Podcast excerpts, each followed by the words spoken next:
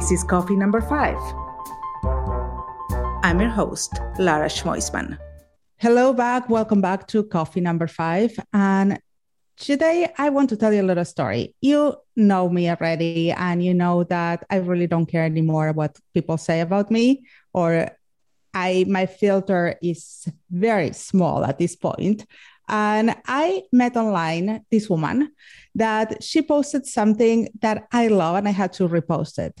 And she said something like, I'm not a girl boss. I don't even exactly remember what it was, but it was funny. And it shows that she had no filter either. And so I had to get in touch. And so today here is Amelia Sordell. So welcome, Amelia.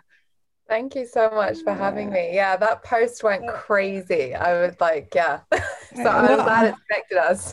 Yeah, totally. I just love that you put your voice out there and you can say what you think. And so can you tell us a little more? How do you get to this point of just don't caring anymore and just go for it? Oh, God. The thing is, it's not like one thing, is it? I'm sure you can relate. It's like, I just feel like in life, you kind of get chipped away and chipped away and chipped away, and the pressure of other people's expectations and being told what to do and what to say and how to act. And you have to fit in these cute little boxes and labels that people want to put you in. But ultimately, none of that makes you happy. And I think, yeah, I just got to a point, like after I had my second kid, where I was just like, I just got to a point when I was like 29 and I was just like, fuck it. Like, this is who I am. I'm never going to be anyone else. Why on earth am I trying to be miserable, trying to make other people happy? So I'm just going to be myself. And the craziest thing is when I started doing that, I was like, you know what? I'm not even just going to be myself. I'm going to be myself online, which is a whole other thing, right? Like being yourself amongst your friends and your peers and your colleagues is one thing, but then trying to put out who you are online is something completely different. But something crazy happened. People started saying, hey, like, I agree with you. This is really interesting. And my confidence built. And so over the last 2 years, I've gone from being someone who was really scared to have an opinion to now, like, I don't care. I don't care whether you like what I have to say. I don't care whether you do like what I have to say. I like what I have to say. And that's the most important thing. That's amazing. And you're in Europe, which is a lot more open-minded than the US. In US, we have the expression politically correct. Yeah, we have that too, but no one in the UK is politically correct. Here they really try. And when you hear people saying, that drives me crazy, like, come on, you don't have an opinion? Just say what you think. I mean, you don't need to agree with me all the time. I know. We're very, like, I'm originally from Australia, so we're like even less politically correct than like the Brits. Like we just say what we think, you know, where everyone's really open, but we always come from a place of empathy, which I think is really important. Like I would never, ever, ever share an opinion that I thought would hurt someone. Everything that I have to say is like about important stuff and, you know, things that I feel triggered by or that impacted my life. And I think that's the real difference is if you come at stuff from a place of empathy and from championing things as opposed to from a place of negativity, I don't think you can ever go wrong. No, of course. I mean, you have to be respectful and I'm not going to go online and insult someone. But I think that, I mean, we are in the same business and of marketing. And I feel like out there lately, there are so many people marketing themselves wrong. And they're going to be very short-lived, these careers. Like everyone is a coach. And I mean, you don't need to have a trajectory to teach something. I'm a former professor and I earned my place of teaching by having many years of experience. So, but still, I mean, I had a curriculum, I had a syllabus that I had to go through. But these life coaching, I don't understand. Where did you learn all that? Where is your syllabus? Where is your curriculum? That drives me nuts. Yeah, I know. I completely can relate. Like, it goes back to that whole thing of like people wanting instant gratification, right? Like it's the reason why young people go to Instagram to try and find career inspiration, or everyone wants to be an entrepreneur. Everyone wants to make money and be a trader and like all these things. And I genuinely believe giving ourselves labels like it might not even be coach. It might be that you call yourself an expert or a guru or, you know, whatever it is that you brand yourself. you're actually putting yourself in a box that limits your possibilities, that limits your potential by saying, hey, I'm a coach and I don't, because you'd have no credibility.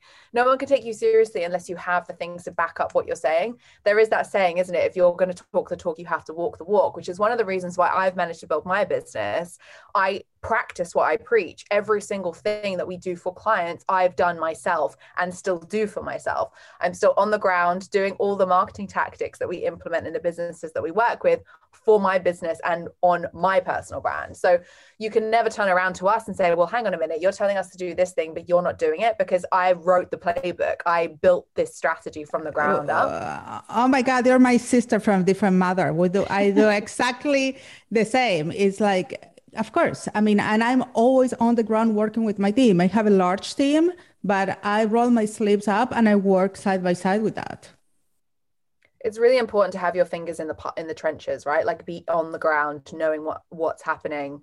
Otherwise, how can you advise people on what the best thing is to do, right? Like the greatest travesty, I think, right now in the world, aside from like the pandemic and everything that's happening, is like we have all these people that are heading towards retirement and maybe like a slightly older in age, and they're, you know, getting towards the end of their careers, and none of them have any digital skills because they weren't on the ground helping their team absolutely like learn and progress and be innovative. They were up in their ivory tower in their boardroom looking at spreadsheets, like doing the classic kind of John Draper, you know, Mad Men stuff. And actually that's not relevant anymore. Like CMOs are being replaced with chief growth officers, like innovation officers, revenue officers. Like these people know how to do the jobs that they're leading the teams of people to do.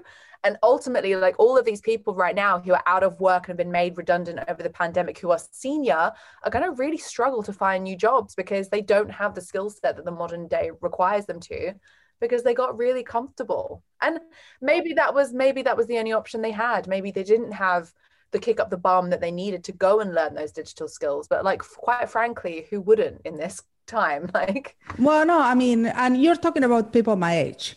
And I think that's one of the things that really separate me from my age. I cannot even say that I feel peers. My peers are all much younger than me because I kept myself relevant and I kept myself studying.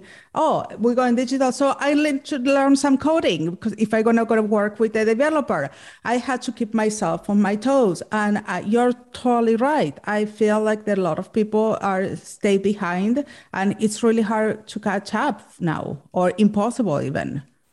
So hard. I had this conversation actually with a client the other day. He's a tech founder in Israel.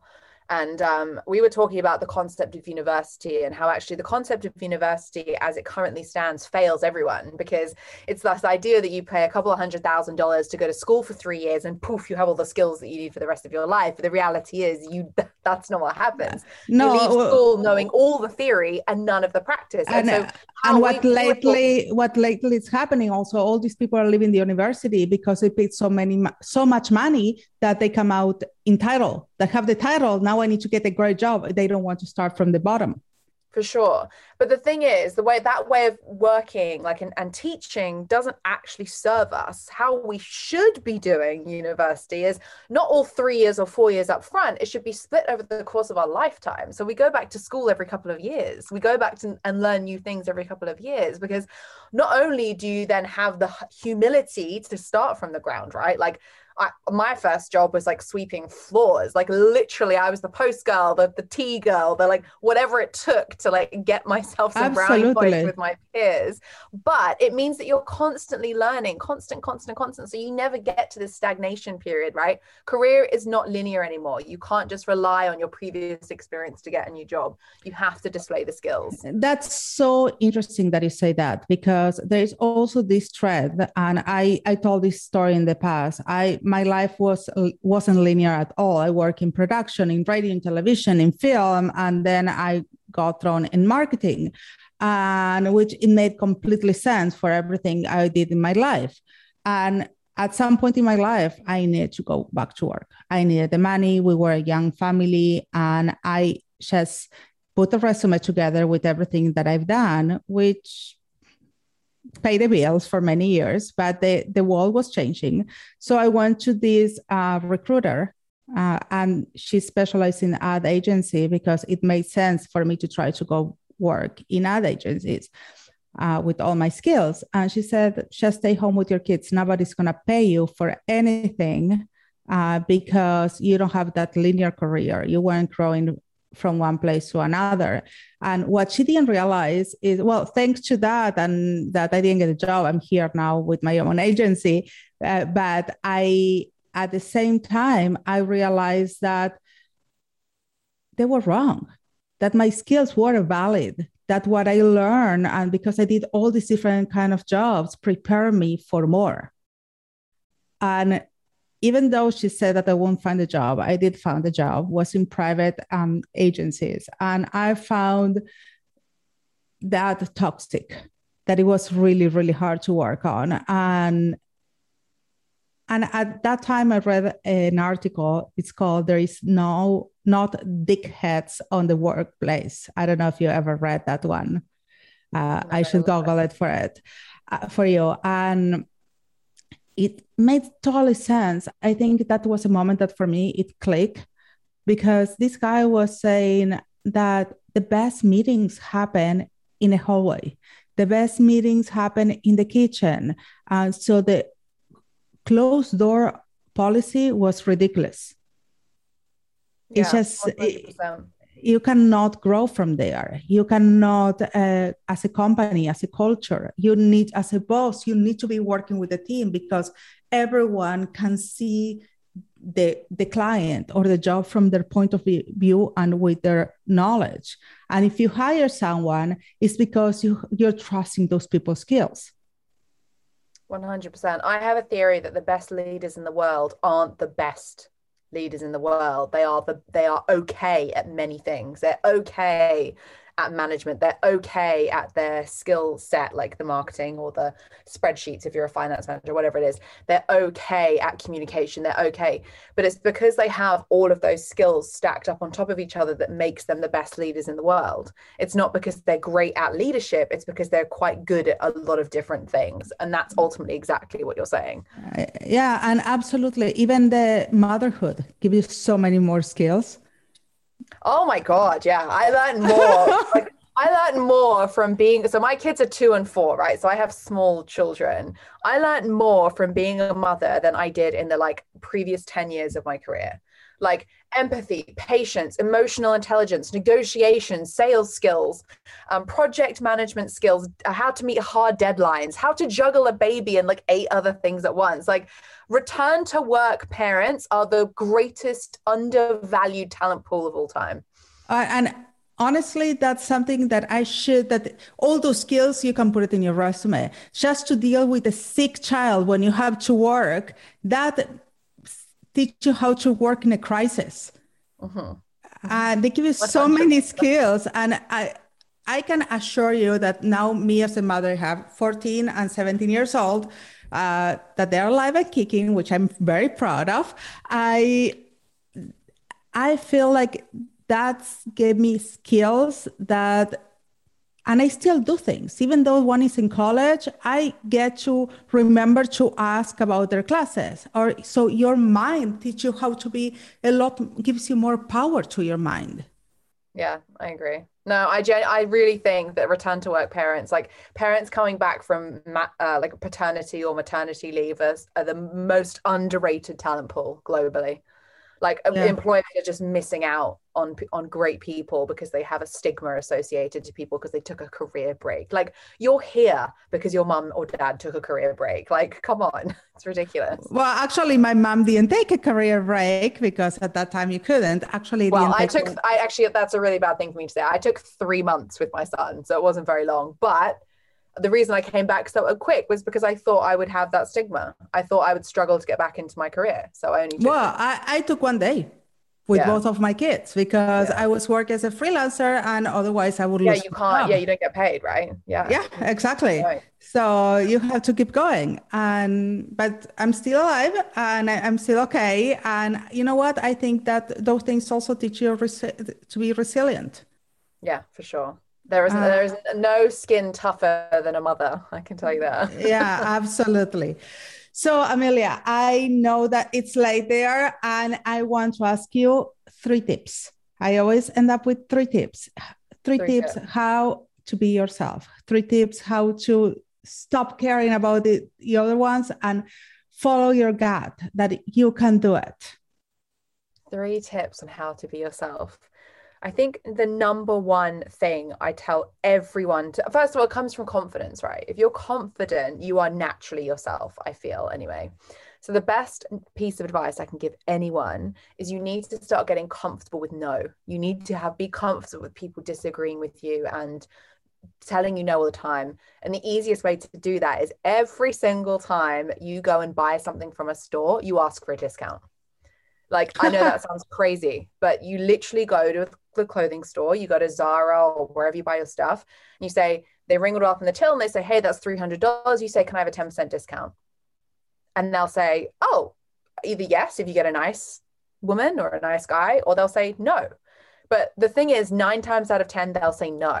And that building of resilience of people saying no to you and you having to have the confidence to ask something that most people don't have the confidence to ask makes such a difference to your confidence. Like, oh my God, I love that. You feel like empowered. So like, you will go and ask for a discount everywhere after 2 weeks, which is great, right? Because you'll save money, but you'll also have this confidence thing. And with that confidence comes your ability to then take that confidence that you have in yourself and apply it to the rest of your life. So instead of asking for a discount when you go to Starbucks, you're now telling your boss that actually, I don't agree with your strategy here. And here's why, with data, I actually suggest we do it this way instead, where you would have normally not had the confidence to do that because you don't have that resilience built up yet. You don't have that exposure to know, right? The exposure to know piece is so important. And I think we train our society and our kids to constantly be told yes, like, you know, constant, yes, you can have that, darling. Yes, if you do this, I'll give you that. And it's always yes. But we need to train ourselves to also deal with no, because it's the yeses don't teach us anything, but the no's do, right? So train yourself to know, ask for a discount. It's not three tips, but it's one good one, I feel. So everyone goes, ask for a discount everywhere you go. Another tip as well, if you're interested in doing social media and you want to build your confidence up, it's a similar kind of concept. Put your headphones in and just film yourself, like talking to camera down the road, and just be okay with everyone staring at you thinking you're an idiot, because that will also really build your confidence up. And honestly, that's how I did it, was those two things. And now I am...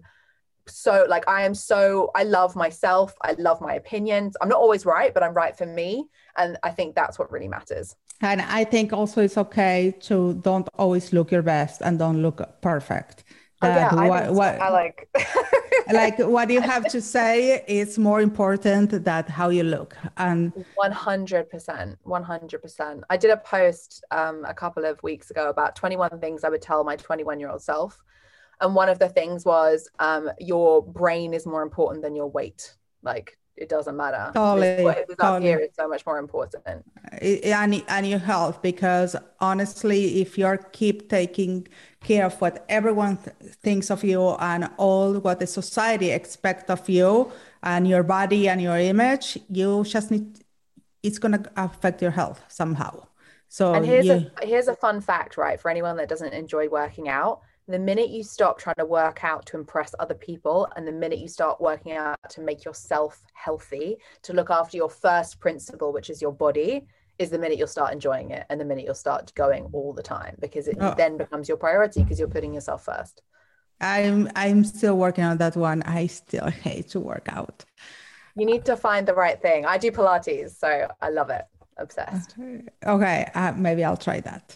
I let you know how it goes. So thank you so much for being here. It was lovely talking to you and to have another opinionated woman and unapologetic. I loved it. Thank you so much. Thank you for having me. I loved it. We should do it again. Anytime. And people, see you next time in Coffee Number 5. It was so good to have you here today. See you next time. Catch you on the flip side. Ciao, ciao!